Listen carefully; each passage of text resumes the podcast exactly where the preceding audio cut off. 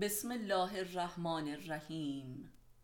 دائره المعارف عرفانی، جلد اول، مجموعه مقالات. مؤلف استاد علی اکبر خانجانی. فصل اول، فلسفه آدم و حوا، خودشناسی جنسی. اراده و اختیار زنانه. تجربه بشری در سراسر جهان نشان می‌دهد که هیچ زنی به خودی خود با اختیار خودش حتی به حداقل رفاه و امنیت دنیوی هم نرسیده است تا چه رسد به انسانیت و کمال معنوی. اراده زن یک انرژی کور و خودمحور است که هیچ راهی به سویی ندارد و فقط در رابطه با مرد است که به حرکت در می آید که یا به سوی ضلالت و جهنم می رود و یا به سوی عصمت و معنویت.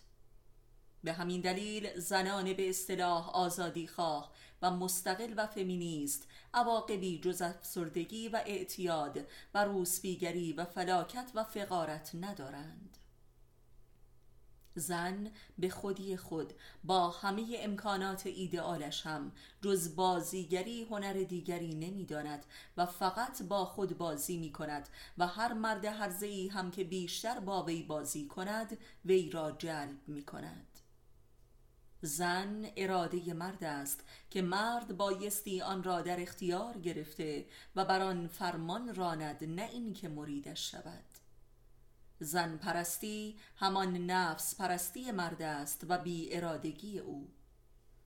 زن به خودی خود بدون ولایت مردی خردمند یک بازیگر و بازیچه است و لذا همین امر اساس مادریت اوست که اگر همین مادریت هم تحت ولایت مردی مؤمن و عاقل نباشد، هم او و هم فرزندش را دیوانه و تباه می کند.